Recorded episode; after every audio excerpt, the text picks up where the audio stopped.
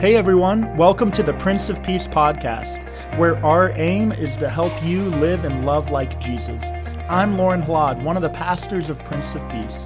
We're glad that you're here and we hope you enjoy.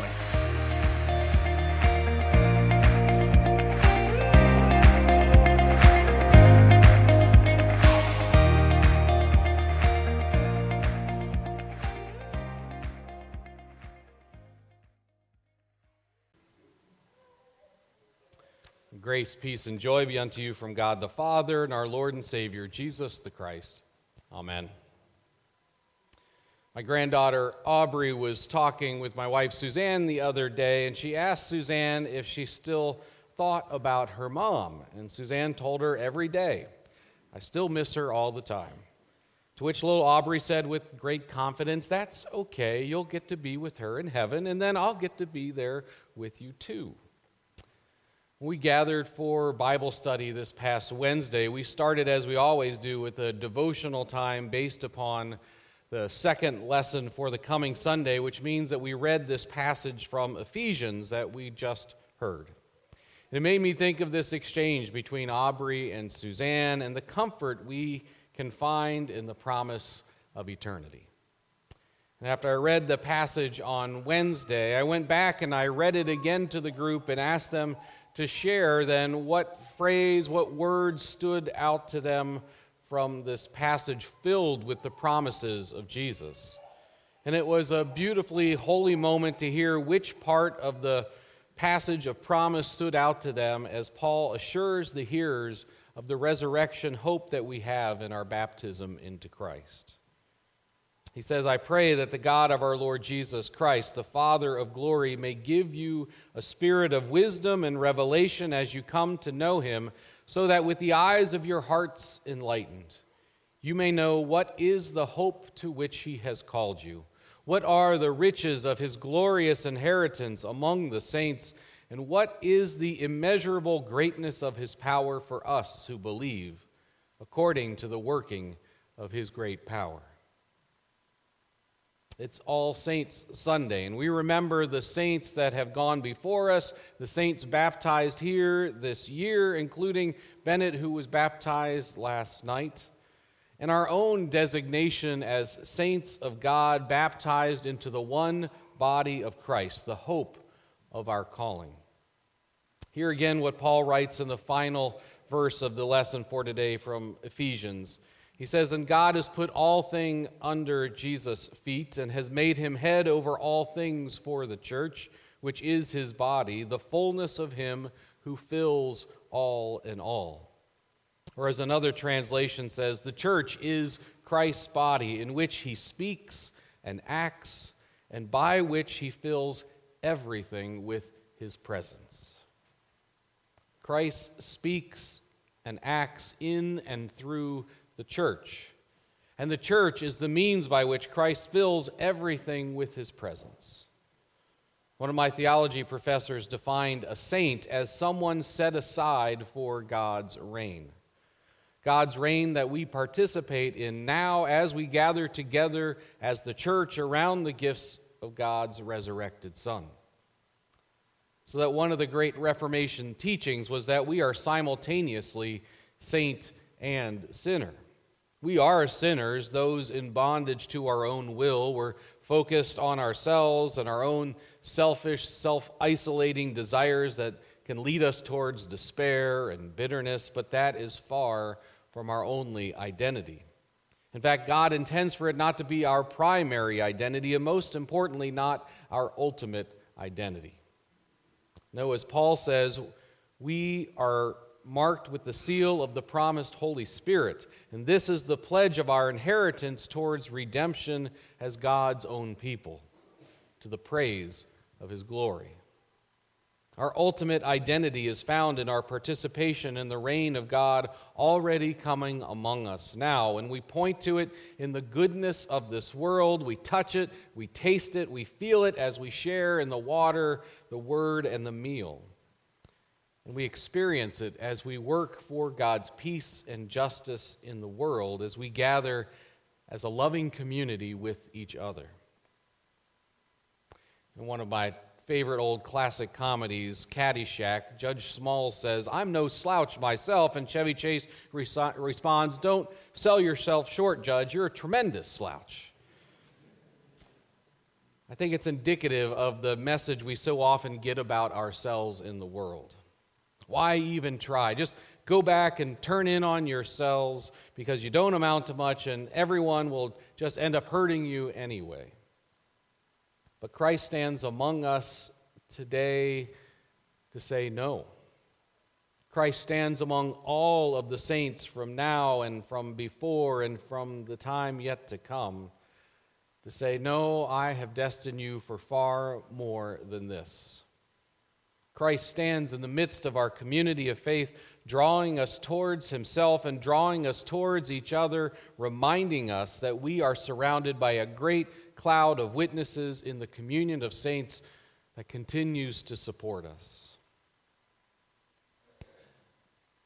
Paul again says, I ask, I ask the God of our Master Jesus Christ, the God of glory, to make you intelligent and discerning and knowing him personally. Your eyes focused and clear so that you can see exactly what he is calling you to do grasp the immensity of this glorious way of life that he has for his followers. Oh, the utter extravagance of his work in us who trust him. Endless energy, boundless strength. A different translation, but one that I think gets at the heart of this message for us in Ephesians 4 today. We need to trust in this promise because we're called to important work in this world. Just as we need to trust in our own inclusion, we are called to demonstrate that there is a place for everyone in the kingdom of God. Just look at our gospel lesson for today and Luke's telling of what Jesus says about the nature of the kingdom of God. Sometimes Matthew's gospel gets communicated as a symbolic language in the Beatitudes, but Luke here makes it very plain. The kingdom is about inclusion rather than exclusion the earthly, sinful word, the world that causes us to doubt ourselves, and then also leads us in a pursuit of justifying ourselves to divide things between the haves and the have nots. We all come up with all kinds of rationales for why this may come to be, but Luke's gospel cuts through them all and proclaims God's favor for the marginalized and the excluded. It may be challenging work, but we are called to have mercy and to burn with justice for those who are oppressed and left behind by the ways of this world.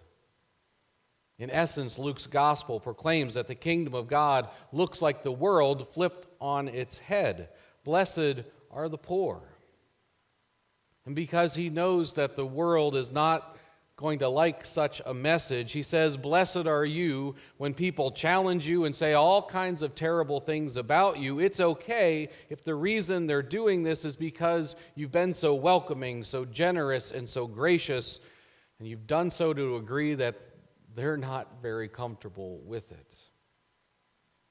Do you see the distinction here? Because our view of the world calls us to begin to live into the time to come now our table that we set here always needs to look larger, more welcoming, more gracious, and more generous than any table being set by the world.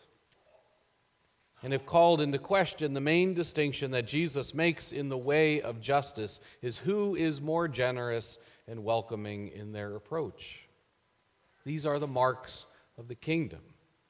You may remember how we described them this summer as we talked about our vision of a world restored with grace and peace. We're building a culture where love and life win, where all means all, and where generosity is contagious.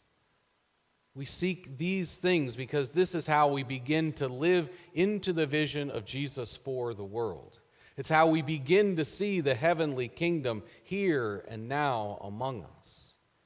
And it's how others come to trust in God's vision for the world. When we welcome and incorporate the mar- marginalized, they see that God has an eternal plan that includes them at the table forever.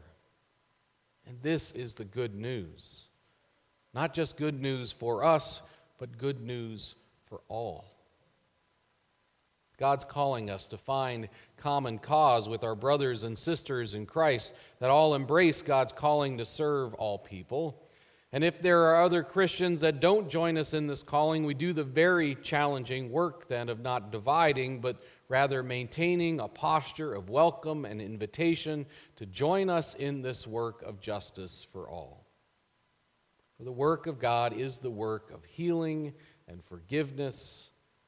We serve a God who is slow to anger and abounding in steadfast love, and this may be the hardest work of all that we don't cease our work of justice, but we also don't stop our work of reconciliation, even with those who deride us. This is the vision we are given. This is the calling of Jesus. And so we draw on the strength of each other, we draw upon the strength of those who have gone before us. We draw upon their love and their witness and all about them that showed us a glimpse of the kingdom that is to come that's already beginning now. We take this open posture towards the world. So, with the eyes of our hearts enlightened, we may know what is the hope to which He has called us. What are the riches of His glorious inheritance among the saints? And what is the immeasurable greatness of His power for us who believe? Amen.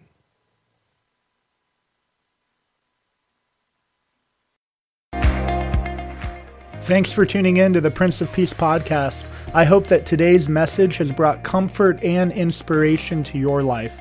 Have a great rest of the week.